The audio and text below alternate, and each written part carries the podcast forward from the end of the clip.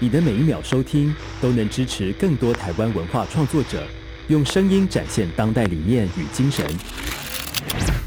加入静好听订阅会员，一天八块钱，成为知识有价的实践者。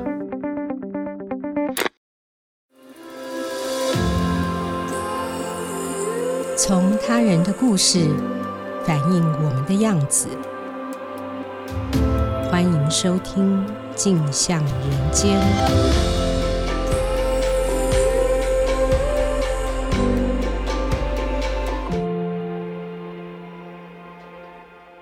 欢迎收听由静好听与静周刊共同制作播出的节目《镜像人间》，我是静周刊人物组主笔陈红景。今天在节目上和我们一起来谈代理教师权益议题的是镜周刊人物组记者尹余欢，请余欢先跟大家打个招呼。Hello，大家好，我是余欢。这集想要跟大家聊聊的是我和尹余欢、王志源共同报道的专题：死了一个代理老师之后，嘉北国小陈老师遭霸凌轻生一年的这个专题哦。刚才我们跟制作人还有余欢在对的时候，才发现我们录音的这一天是九月十八号教师节哈。这个月份谈这个议题，对我们来说特别有意义，但是也特别的沉重。特别是我们在呃两周前九月十三日是这个嘉北国小的陈老师亲生一年的这一天呢，发布了这一篇专题和相关的这个调查哦。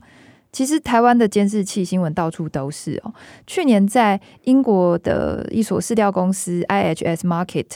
发布了一份全球监视摄影机的渗透率报告，你们知道吗？如果去算一个国家的监视器密度的话，台湾的监视器密度是高达全球第三。但是不知道大家有没有想过，除了安全跟搜证的需求之外呢，其实这也会带来非常严重的隐私，甚至是人权的问题哦。那不晓得听众朋友还记不记得，去年有一起嘉北国小代理老师自杀的新闻？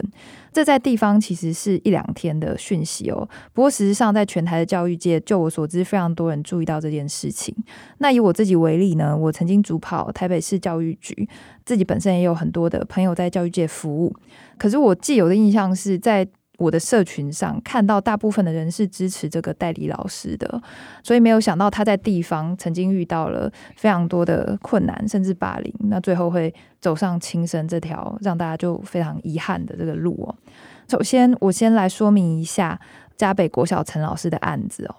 在去年的九月十三日呢，四十岁的这个陈老师他被家人发现轻生了。但是其实不到两周前呢，他才开心的准备去迎接一年级的新生哦，却疑似因为几张，呃，我们说这是连续的骨牌效应哦，导致他最后做了一个非常让人伤心的选择。那回过头来看，大概会有四个阶段哦，我先来解释一下哦。第一个是。校长在这个老师的班级加装了监视器，校长的理由是呢，要监视特定的一位学生，导致陈老师觉得啊、这个行为是伤害了特定学童的权益的哦，所以他非常力陈至少要跟家长沟通，但校长却还是强制的安装了这个监视器哦，所以老师觉得教育理念不合，选择离职。第二是在离职的当天呢，陈老师在教师的晨会被校长要求公开自己离职的原因，并且对质，让老师觉得他被羞辱了。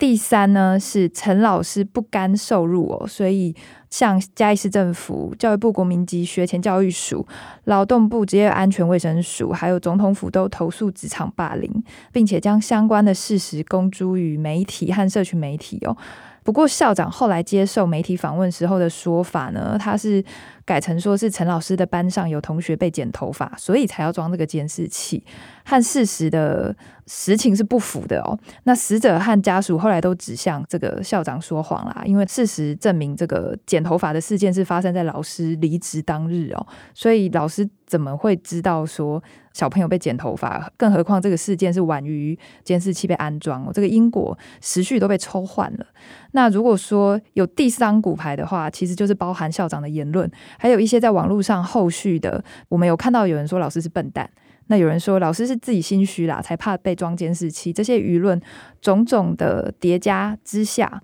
在网络舆论的霸凌之下，哈，这个老师选择轻生了。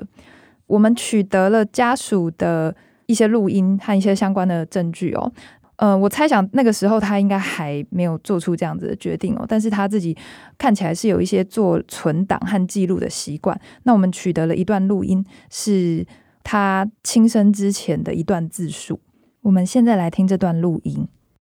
后来我回想了，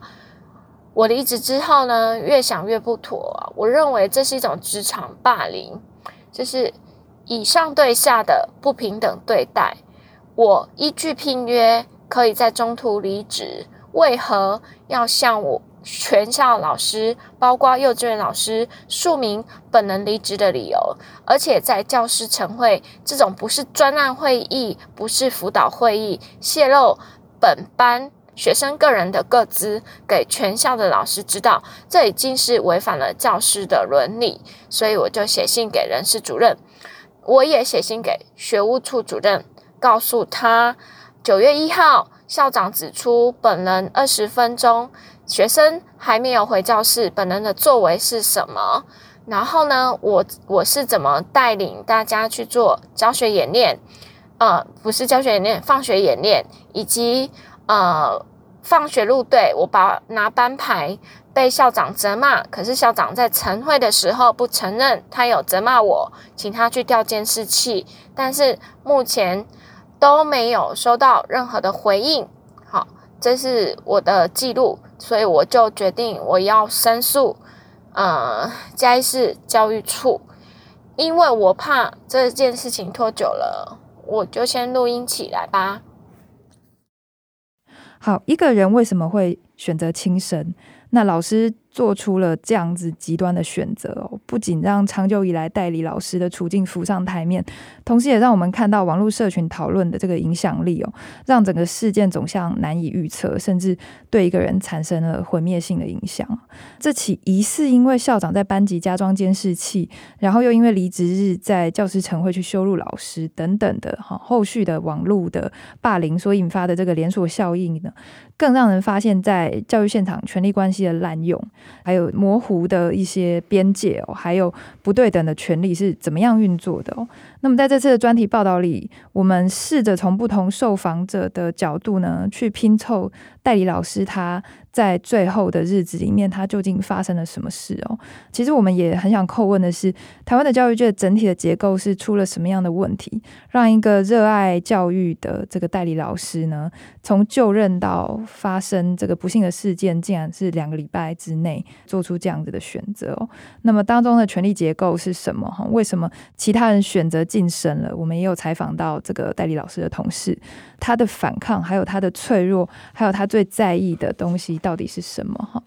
首先我们谈一下这个专题是怎么样接触到不同的受访者。那我们采访，呃，是如何把事情尽可能的还原呢？接触家属的一开始，其实也不是太顺利，哈，因为家属其实一直很希望可以走这个申诉的途径，然后由这个。嘉义市政府可以给他们一个调查的结果跟说法，所以一开始的时候其实是不顺利的。后来也包含家属的失望哈，然后还有决定接受访问，这其实是一个非常漫长的过程。在这个过程里面，我想要特别谈一下，我们各方的去接触了相关当事人哦。余欢他有接触到非常关键的一个受访者，就是嘉北国小的老师，在那一场非常关键的晨会上呢，很多老师是。对于校长的做法是不认同的，但是他们也非常的害怕哦。请于欢先帮我们谈谈这个过程。好，就是我们在今年有采访到一位嘉北国小的老师，呃，我们在文中帮他取名的化名叫做 Chris。那他去年有出席那一场晨会，就是校长在那个晨会上指控陈老师各种校长认为不适当的行为。嗯、那陈老师当然现场也有立刻为自己辩护，就是说他做这些事情的理由，或者是说有些校长指控其实是不合理的。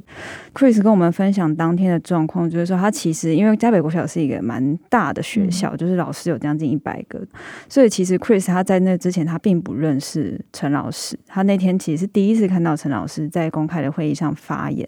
那可是他马上就觉得说：“哇，陈老师是一个很勇敢、很理智而且很冷静的人，因为当天校长讲话的方式是非常强势的，就是他是用指控的方式指责陈老师做不对的事情。那在压力那么大的状况下，那 Chris 就讲说，如果是他的话，可能马上就会退让了，或者是他可能会失去理智，跟校长开始对骂。可是当下陈老师他就是非常冷静，他就是很。不卑不亢的说明他自己的立场，就是他很明白的表示说，他并没有做出校长所指控的那些行为，而且他说当场反而是校长讲不过陈老师，是甚至是校长是有一点要失去理智的状态。所以 Chris 当下他会觉得说，哦，陈老师是一个很坚强的人，也许他其实不需要别人帮忙，所以其实那场晨会后来就是用这样的。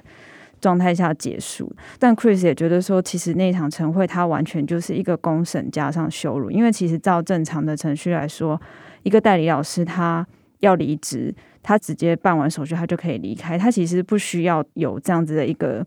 晨会，或者是说需要这样子跟所有老师交代他离职的理由，所以他觉得其实这个过程是蛮不公平的。那他也有聊到说，学校在陈老师过世之后，就是面对这件事情，大家都很小心。就基本上学校里面没有什么老师敢谈这件事情，然后甚至校方都请老师们不要谈。他们就提醒说，老师你们在上班的时候传赖啊，或者在网络上发表什么事情啊，警察其实都查得到哦。这就让老师们都很紧张。然后 Chris 甚至讲说，有时候他可能待在教室里面比较晚走。他也会担心说：“诶，是不是会被别人怀疑他在学校里面干嘛？”在采访的过程中，他也非常非常担心，说他接受我们采访之后，如果被学校发现是他出来分享这些事情的话，他会不会被怎么样？就他自己也有一个非常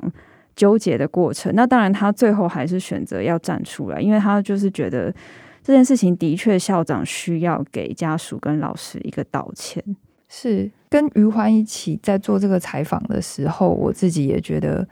呃，听到余欢刚才分享的这些老师跟我们分享的，其实我自己也觉得非常的惊讶哦。尤其是呃，学校跟他们说，哎，你们这些老师不要再跟媒体接触啦，哦，你们说什么警察都查得到，这会让我觉得哇，现在是二零二二年的台湾，哦，竟然在地方上会有这样子的事情，校方用这样子的方式去。我们要说威胁嘛，或者是去暗示老师哈，不只是代理老师哈，其实他们学校的老师都遇到了类似的这个这个情况。不过我们这一题更注重的是代理老师的权益哦。那我们来谈谈说，代理老师在台湾遇到的困境是长什么样子？他们为什么成为职场里面的弱势？余欢这边也做了蛮多的访问。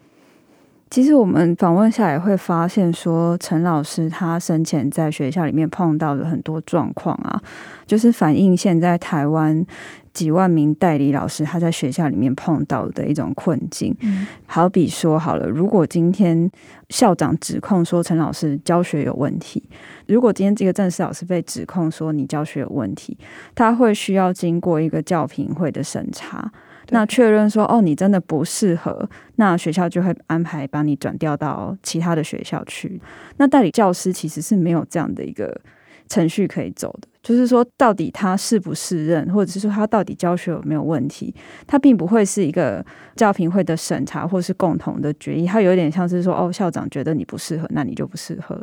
如果今天学校就是要把他解聘，就是说，哦，我不想要再让你继续在我们这边教书，他们其实也不需要给太多的理由。所以就是因为这样，他会变成中间有很多的耳语跟操弄空间。就到底这个不适任是谁说了算呢？我们也有采访过一个，他以前当过代理老师，他现在考上正式职位的一个老师。他觉得他自己在学校里面就很像免洗筷，就是学校需要的时候就很急着找他，不需要的时候把你换掉，也不需要特别说什么理由。那其实这个很大的一个症结会在于说，就是因为代理老师他们不像正式老师是需要经过教师甄试。才可以成为一名代理老师。就代理老师的招考是每个学校自行负责的，他的程序其实不是那么的公开，所以变成是说代理教师他可能会背负很多人情压力。比如说，诶，学校觉得你配合度不高，我觉得你不够支持我们，下学期我就不想聘你了，那你就会失业了。嗯。而且因为他的招聘的程序不公开，所以如果你在这间学校的名声不好，那你之后要去其他学校应征的时候，别人就会开始去打听说，哦，那他为什么从前一间学校离职呢？他是不是做的不好？所以他就会导致说，代理老师在学校的地位其实是很低的，就是因为他们会很害怕得罪人，导致他接下来没有其他的工作，他就会畏畏缩缩。学校也会觉得说，哦，你们代理老师看起来比较好欺负啊，所以就是一些比较。麻烦的行政的工作啊，带校队啊，然后或者甚至是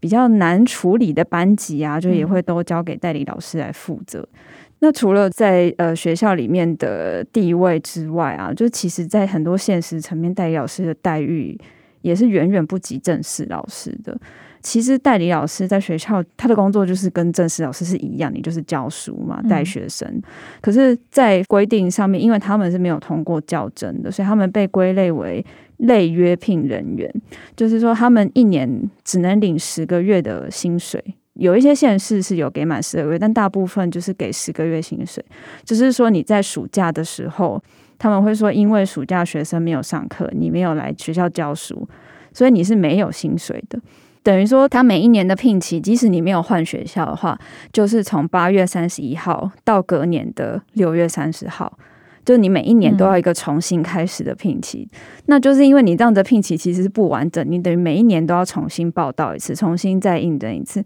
那这样子的话，你的年资不完整，你年资没有办法累积，我不会有年终奖金，因为我没有做满十二个月，那也很难会有所谓的加薪。或者是特休假之类的，当然每一个县市的状况会有一点点不一样，但我们这边讲的是大部分的县市的代理老师的状况都会是这样，所以就变成是说，诶，他们可能有人他代理了非常非常多年，他的薪水就还是跟当年一样的四万多块，他是没有办法被加薪的，这样就是因为他的年资是一直中断，一直中断的。其实一般劳工可能非常没有办法想象这样子的情况，可是，在代老师界，这就是一个常态，非常不公平，但是就一直忍受。那如果真的不是对教育的热情，可能真的做不来。对，就是你能想象说，你就是一直当一个约聘员工当二十年。嗯另外，回到这次嘉北的事件一样，你看，当陈老师他认为说他在学校遭遇到不正当的对待的时候啊，如果今天他是一个正式老师的话，其实正式老师他可以有透过一些管道去申诉的。就当他觉得他的权益受损的时候，比如说在学校里面，他可以参加校务会议，他可以参加教评会或者是考核会，因为这些都是一个学校里面他们在讨论行政跟教师权益相关事务的地方。但有一些学校。代理老师是没有办法参加这些会议的。那如果是校外的话，正式的教师他可以透过教师会或者是教育局去申诉。那对于代理老师来说，他有时候状况是很模糊，就是说到底我如果是一个代理老师，我可不可以去找教师会或者是教育局呢？就这些都是不明确的。这样，那我们也有跟一些教师团体联络过，他们也有讲说，哎，其实他们也有接到过一些代理老师来申诉，就是说他们。在学校被霸凌或者是被欺负了，这样，可是又回到刚刚讲，就是因为他们的工作很高程度的必须仰赖学校的招聘，他们不想要得罪学校，嗯、所以他们在申诉的时候没有办法具名，但是行政机关他们又不受理这种匿名的投诉，所以最后这些投诉官通常都是会不了了之，然后就会导致代理老师又变得更弱势。嗯哼哼，是在做这整个专题的过程里面，其实。嗯、呃，我们分头去访问了很多的相关当事人，然后也访问了很多的嗯、不能具名的这些老师哦。其实我们可以感觉到共同的感觉，就是想说点什么，但是又是非常害怕。所以其实教育圈，然后尤其是地方，跟我们自己在台北接触到的情况，跟我们想象的情况，其实又不太一样的。我先谈一下志源的部分好了，因为志源今天没有办法来到现场哦。那不过志源他自己也处理了非常关键的几个突破的点哦。志源他是五专就在嘉义就读，所以他其实蛮多的同学是嘉义市人哦。这次真的是拜托他，刚好找到了嘉北国小的家长的这些亲朋好友。那其实志源他蛮想分享的是，我们去拜会一位家长的时候，这个家长的反应哦。因为其实在这个报道里面，家长是非常关键的一块哦。可是，在非常少有的这个新闻资料上面，家长跟老师的声音几乎都是没有的。我们在网络上也是各种方式去搜寻哦，可是他们对于媒体啦，或者是他们对于这些事件的理解，本身是有一个断层。一开始呢，我们感觉到这个家长是非常冷漠的，就是说很多相关的内情他都不知道，也比较倾向。他觉得这个陈老师可能教学上面有什么问题啦，所以才会装监视器啦。老师排斥装监视器是老师自己的问题啊。那但是这个家长他看到我们摊开的相关的证据哦，当然这里面证据很大一部分是地方民代和家属提供的一些证据哦。那这个家长他现场看，我跟志源其实马上就发现说，哎，这个家长的态度立刻就改变了哦。那甚至他当场就帮我们打了几通电话，给几个可能可以受访的。家长哦，那请这些家长谈一谈各自心中对于这件事情的理解跟图像。好，那结果我们发现大家的讯息是一致的，就是。共同指向可能是这个老师他做了什么见不得人的事情，所以才不想要被装监视器。其实我们在现场听到，大家都觉得非常的惊讶哦。不过志源他这一段话，我想把它念出来。他说：“我想在所有家长心目中呢，真的都会是希望自己的孩子可以遇到像陈老师这么有热情的老师哦。”我这边加注一下，志源他本身也是一个家长哦。再来就是去嘉义的那一趟呢，我们也非常幸运的透过志源的关系哦，去访问到了绿豆嘉义人的管理员。那绿豆嘉义人其实在地方上是非常多人会使用的一个社群媒体。那后来在这个管理群的帮忙下呢，我们其实也找到了陈老师过世之前被霸凌的这个。原始的贴文哦，那那个贴文你就是一个一个去看，好，大部分霸凌的留言其实都在老师过世的消息传出之后呢，有些留言者就开始删了。我们可以看到那个痕迹，为什么我们会看到？因为有热心的网友帮忙备份了，在老师过世之后，那些备份的截图呢，就一个一个被贴上去。那虽然当初质疑陈老师的留言最后只剩下残垣断瓦哦，但是我们看起来还是觉得。好伤心，好触目惊心哈。嗯，志源也有提到，最后和家长跟一些他在嘉义的在地朋友的聊天过程中呢，才知道说，哎，其实南北哦城乡的教育风气的差别是非常大的。比如说在南部地方啊，就是校长、医师这种传统地方士绅的阶级哈，仍然是非常的有权威哈，非常的不容置疑的。那志源其实特别想要提到，就是说这也是我们在。读这个报道的时候，一个值得我们反思跟讨论的地方。嗯，余欢你这边呢？我这边接触了比较多是老师的部分，这样。然后当然他们都是用匿名的方式接受采访，但是。如果说我们不要去涉及说他们实际碰到的事件的话，就是其实，在过程中都感觉得出来，就是他虽然看起来他目前没有取得正式教师的身份，他没有通过那个所谓的教师正式，嗯、可是他还是有非常非常多教育的热忱。就是说，可能很多人会觉得，哦，你就是一个只来一年，或者是说，有些人可能当代理老师，他只是一个暂时的工作，他可能之后会有其他的规划。但至少我们接触到的代理老师，他们。都是把这件事情当做很认真的，就是他们是要来协助学生，他们是要来带领学生去。比如说启发他们的学习热情，或者是说让他们对自己的未来有更多的期待，或是更多的准备。但是他们也会同时面对到可能社会上，或者是制度上，或者是在学校里面所谓的代理老师的这个标签，会给他们很多的限制。比如说，因为你是代理老师，所以你的薪水没有办法跟正式老师一样好，或者是说，因为你是代理老师，你就必须要负责更多在教育本身以外其他的一些非常。行政的事务，或者是说，因为你是代理老师，所以当你对一些事情有意见的时候，你是不可以发言的。嗯、那他们也会谈到说，就是在学校里面，甚至有一些家长他并不了解所谓的代理老师的状况的时候，他就会有一个标签，他就觉得说，哦，因为你没有考过教甄，所以你是不是比较差？你是不是比较不好？所以你才会来带我的小孩？那我的小孩今天碰到这些问题，是不是就因为你是？一个代理老师，就是他们也会碰到这样子很歧视的，对，就是非常标签化的一种对。但是其实讲到底，他们会碰到这些困境，或者是说没有办法，每一个人，呃，他可能今天教育系或者是什么系毕业了，他就去当老师。其实他又面对一个更大的困境，就是说，诶，台湾现在就是因为少子化，所以很多学校他并不会再开那么多的老师的名额，所以其实大家想要考也考不进去，等等的，就是。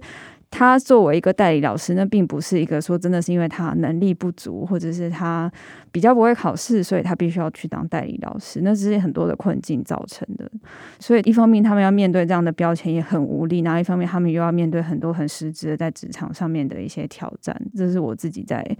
采访过程中比较印象深刻的部分。嗯、是，那我相信红警应该会有更多的感触，因为红警是主要在跟家属这边接触的窗口，嗯，是，其实我们三个都有一个共同非常感触深刻的部分，应该是截稿之前都很崩溃，在健康之前，我们都遭受到非常大的压力。那我先不明讲是什么样的压力，但是其实已经到了威胁的这个地步，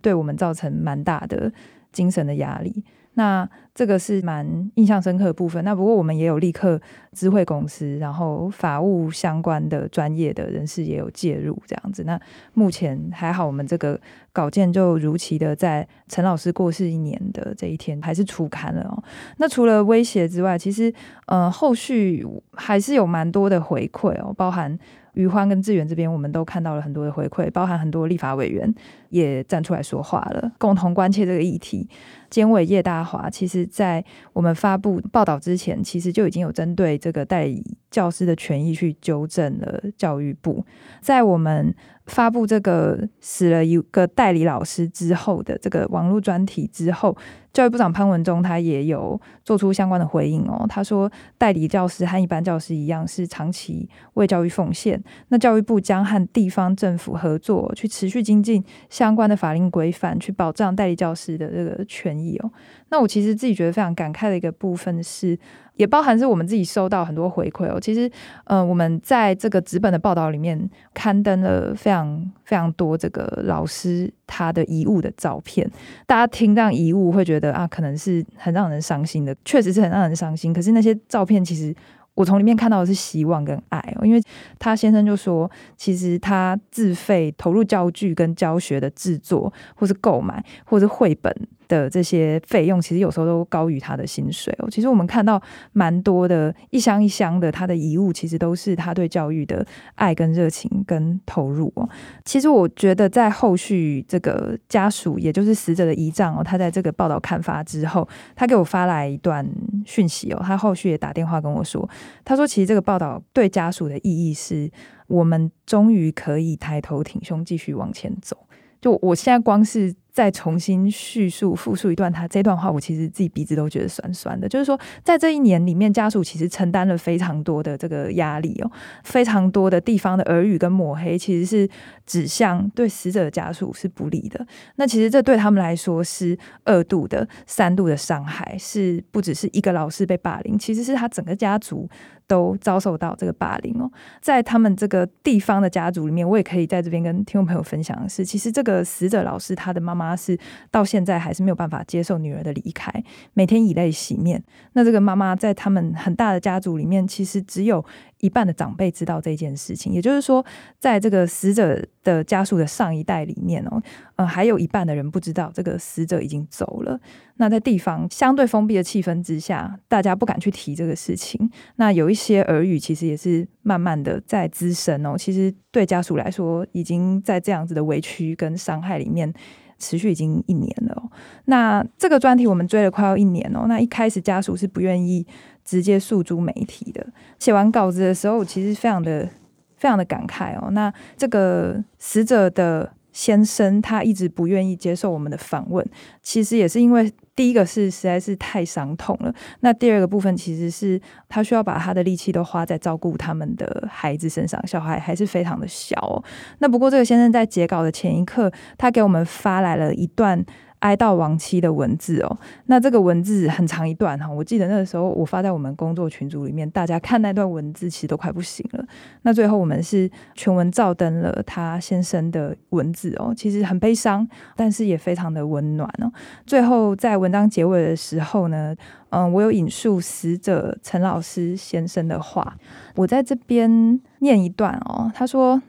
孩子有时候会问我，妈妈是怎么样的人呢？我跟他说，妈妈是世界上最好、最温柔、对你最好的人，她是世界上最棒的妈妈哦。那他也告诉我们，我和孩子又想念嘉义的家了。对孩子来说，有着亲爱的妈妈相处的、成长的这个房子，才是他心里最甜蜜、最思念的家。对我来说也是一样哦。呃，我文章最后一句话，我记得我是写。他的先生给我们发来这段讯息的时候，正值九月初。那陈老师离世一年了，开学季又来了。其实那时候蛮感慨的。我记得我写完这一句之后，我就怕，我就大哭。在我的采访的生涯里面，其实有很多很压力非常大的采访跟。压力更大的时刻，其实我我都没有意料到我会有这样子的情绪的反应哦。那其实我现在回头来看，其实是非常的难过和感慨哦。其实房间里面有一头大象，大象就在那边，可是大家都视而不见哦。那这些缄默和纵容，其实会慢慢的演变成一种心照不宣的游戏规则。这样子不当的行为，有时候就好像可以被正当化哦。这是我觉得。非常难过的地方哦，我也想要引用一下嘉义市议员蔡文旭哦，他在接受我们访谈的时候，他也有提到，在特定的教室去安装监视器呢，不但是侵犯学生的人权，其实也是扭曲教育的理念哦。他也觉得非常的感慨。一个老师高高兴兴的去期待开学，不到一个月就自杀哦。那他从充满希望、失望到绝望，其实一定是很难熬。可是大家都视而不见，因为这个报道里面可以具名的人实在太少了。好，就像余欢帮我们访问到的，其实。几乎都没有办法具名。那志源这边接触到的家长，大家也都不能具名。比较愿意具名的，其实就是地方民代了。呃，另外一位也是非常关心这个案子的民众党嘉义市党部主委吴庭珍呢，他也观察哈，教育界是非常封闭的哦。一直以来，这个权势霸凌是层出不穷，但是代理老师永远就是最弱势的一群。那么这凸显了什么呢？好，他认为这个凸显的是教育界永远就是打压提出问题的人。陈老师可能正义感比较强，哈，他不愿意去低头，所以用比较激烈的手段去凸显整件事情的不合理。那我记得做这个访问的时候，陈老师哦，就是死者的这个哥哥是在旁边，但是他认为他妹妹呢，其实用这样子的手段，他不觉得他激烈哦，因为他觉得。妹妹已经无路可走了，哈，特别是她什么事情都非常的要求完美，那这样子的伤口起来是对死者是太大了，她可能是不知道怎么去面对的哦。那回过头来，我们来谈房间里面的大象。其实有时候我感觉记者我们在做的，我们可以做的哈，有时候只是去把那一头大象非常具体的指认和描绘出来，好，就是用我们的力气去告诉大家说它就在那里。哦，那其他的我们是交给社会去公平。大象为什么可以存在这么久呢？好，这是大家可以去思考的。谢谢大家今天的收听。如果听完节目有任何的回馈，也欢迎留言给我们。想知道更多人物故事、调查报道，也欢迎关注《镜周刊》的网站。请持续锁定由镜好听与《镜周刊》共同制作播出的《镜像人间》。我们下次见，拜拜，拜拜。想听爱听，就在镜好听。